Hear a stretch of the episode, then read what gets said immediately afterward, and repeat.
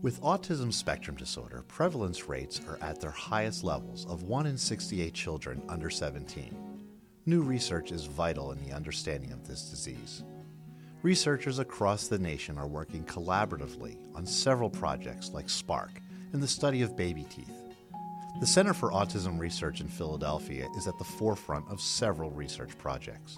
You're listening to ReachMD. I'm Paul Rakowski, your host, and with me today is Robert Schultz, PhD, Director of the Center for Autism Research, the Children's Hospital of Philadelphia. Welcome, Dr. Schultz. Thanks for having me. You're very welcome. So, for our audience, can you give us a little bit of a background on your professional life? So, um, I am a career researcher uh, in the field of autism. My training's in uh, both psychology and neuroscience and I've also been involved in uh, genetic studies. Um, and I direct, as you mentioned, the Center for Autism Research at CHOP. So, CAR, as it's affectionately known, does a lot of different research. And I know you have many different programs that you're involved with, some both nationally and locally. Can you talk about the SPARK program? So, SPARK is a new national collaborative uh, between the Simons Foundation, which is a large um, organization in the field of autism research, uh, and 21 different research centers uh, spread across the country. It's only in the United States. And the goal of Spark is to engage and recruit 50,000 families uh, who uh, have a child with autism uh, to uh, aid and push forward the discovery of the causes of autism and effective treatments. So you said that there's 50,000 patients that you're trying to enroll in the in the project. What, what is the goal when you have fifty thousand patients enrolled? What are you looking? What kind of information are you looking to gather? So the, the, the primary focus of the Spark project right now is to understand uh, genes and genetic factors that give risk to autism. Um, and even though we are studying 50,000 individuals with autism, both children and adults, uh, we're also studying family members. So we hope to be able to enroll both uh, biological parents if they're available. So the total sample will actually be 150,000 individuals. We have learned uh, over the last 20 to 30 years that you know autism has multiple causes. Uh, we've always uh, known that for some families it runs in the family, for others it, it doesn't seem to. Um, but the data has always indicated a, a, a strong genetic component. Not that genes are all of the uh, of the cause, but certainly they're a, a big part of it.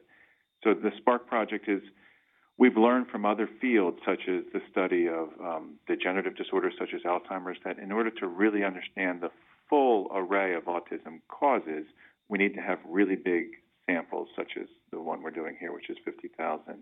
Um, that's because many of the causes are going to be small, that by themselves they just have a tiny effect. And you just can't detect them with smaller samples. So, with the genetic analysis, what specific information are you looking for? So, we're looking to identify uh, all of the genes that could be considered uh, risk genes. Uh, some of those risks are, are, great, and some of them are small. It's the small ones that are particularly hard to find. Um, they're either small and they can operate in lots of people, or they're small and they're rare, in, in which case they only affect certain people. So, this kind of research is very new. Why do you think this is going to be the next step in autism research? The goal of you know our center and, and the Spark project is always to uh, figure out how to advance treatment for kids with autism. We know that autism is you know, a function of, of differences in the brain, um, and, and we know that genes create the brain. So it makes sense to try to identify genetic factors that give risk to autism because they become kind of a spotlight for us, and, and we can we can look at what parts of the biology of the brain are giving rise to autism. Until we can understand the biology of autism, we can't necessarily create new treatments that are biologically based. Uh, we're, we're in the dark. We, we need the genetic spotlight to say, hey, it's this kind of protein or this kind of uh, interaction between neurons or this kind of architecture within systems in the brain that is different in autism. And that'll give us ideas about how to make changes. So, the study itself for the 50,000 patients, are you looking at comparators of gender as well as ethnic backgrounds? Sure. So, the, the SPARK study accepts uh, you know, all, all genders and all ethnic backgrounds. And in fact, that will help us uh, really uh, define the, the total set of genetic contributors. It, will be impossible to do without being inclusive. Um, and, and, a very important question is, is the one you raised is, is gender. Uh, we know that females are less often uh, affected by autism, um, and we don't know why. Um, we know that the genetics of autism are likely similar in, in females and males, uh, but there seems to be um, almost some sort of protective fa- uh, factor. So understanding what that protective factor is in females is it could be really important for uh, providing clues as to what kinds of treatments we should enact. Uh, in other words, if, if we understood why females are more protected, uh, that might suggest uh, treatments that would help all people.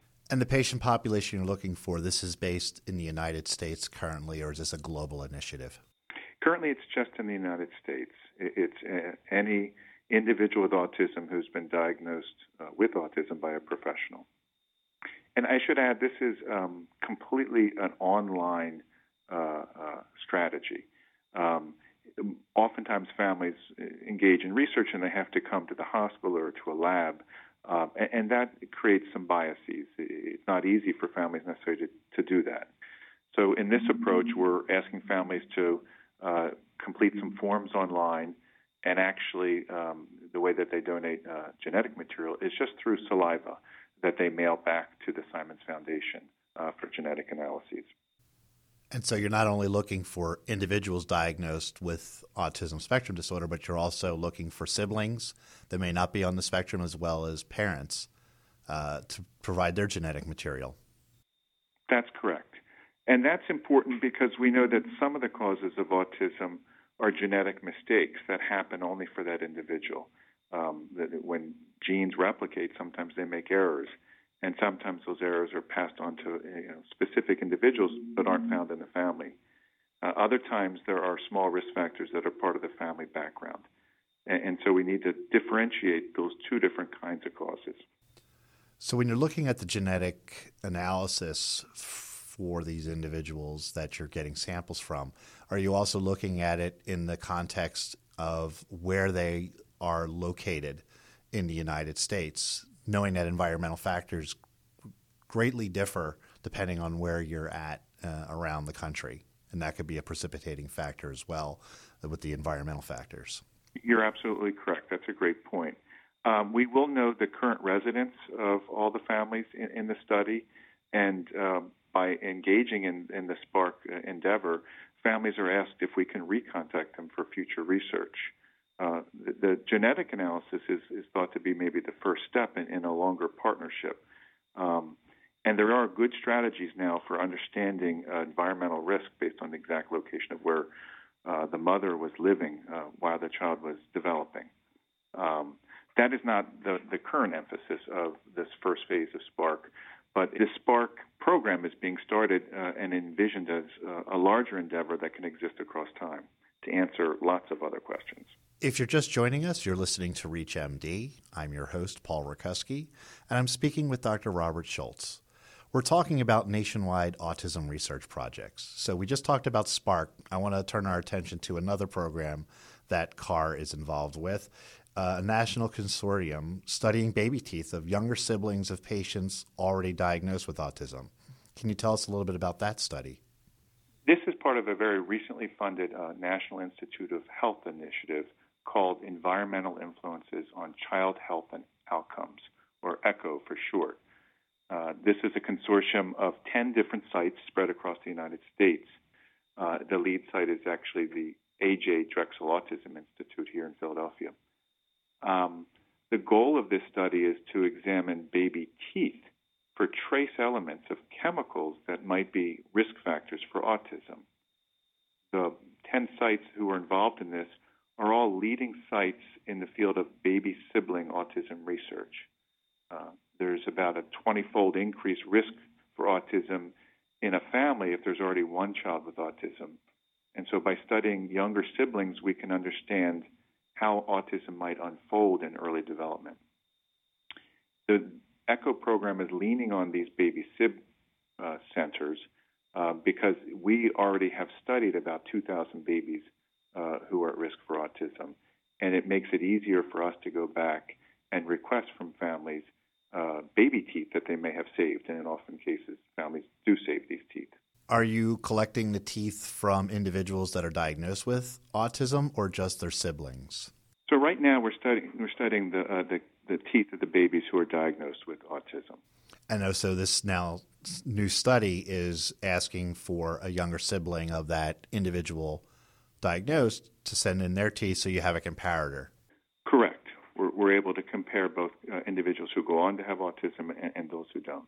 So you mentioned 2,000 patients. Is that specifically what CAR has been working with, or is that overall from the 10 sites that are involved with this study is uh, 2,000?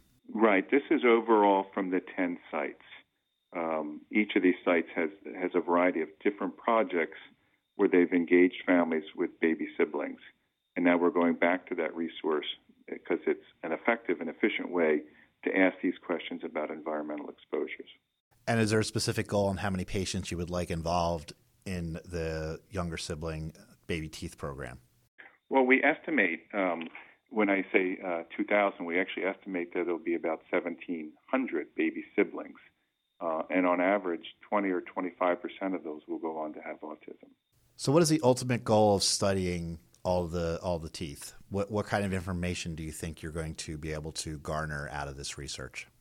There's new research uh, which enables us to use methods to actually look for trace elements of chemicals. Some of these ke- chemicals are like DDT, organic uh, chlorine pesticides. Others are PCBs.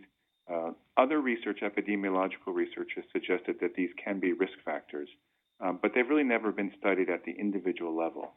Um, and it's hard to do it. Uh, unlike genes, which you can ask an individual for a sample of their blood or saliva at any point in their lives, and you can understand what genes they have and identify which ones might be risk factors.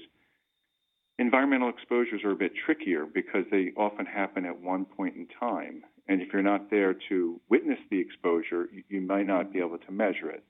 Um, the teeth are kind of a, a permanent record uh, of kinds of exposures you experience over the lifetime of, of that tooth. Uh, and so baby teeth in particular are very important. Um, in fact, w- the way we understand autism is a neurodevelopmental disorder. So we're really only interested in, in exposures that happen very early in life. Uh, we're not sure, but we tend to believe that it's exposure um, in the womb when the baby is developing. Uh, but it could be early in life as well. So, if this is relatively new, you obviously don't have any kind of data yet to show results of what's been done thus far. No, in, fact, this um, uh, this program of research was just announced as being funded by the NIH a, a few weeks ago. So we're now just getting organized. Um, progress should happen quickly. It's designed to be a two-year program of research. Um, and as I've said, it's efficient because we're taking advantage of, of groups who already have enrolled many families who would uh, be recruited. So, for both of these studies that uh, we've been talking about, since it sounds like patients don't have to come into a doctor's office or go to a hospital, that this is something that they can literally mail in their teeth or mail in a genetic sample for analysis under the Spark program. How would someone get involved if they wanted to? So, for the ECHO program, uh, the 10 different sites are going to be contacting uh, families who have already participated. There's no way to proactively get involved. For the Spark program, um, we're looking for new families, um, and, and, we need 50,000, so it's a, it's a fairly large task. Uh, there's a couple ways to get involved. Uh, one way is to go to the home website, which is www sparkforautism.org. For the Spark program, for families who would like to participate through our site at Children's Hospital of Philadelphia, uh, you can send us an email at autism at email.chop.edu. Uh, you, there is also information on our homepage, which is the Center for Autism Research.org. Center for Autism Research, all one word. Well, thank you very much, Dr. Schultz, for joining us today. Thank you. It's my pleasure. My thanks again to my guest, Robert Schultz, PhD, Director of the Center for Autism Research, the Children's Hospital of Philadelphia. We've been discussing autism spectrum disorder. Be sure to visit our website at reachmd.com, featuring podcasts of this and other series. I've been your host, Paul Rakowski, and thank you for listening.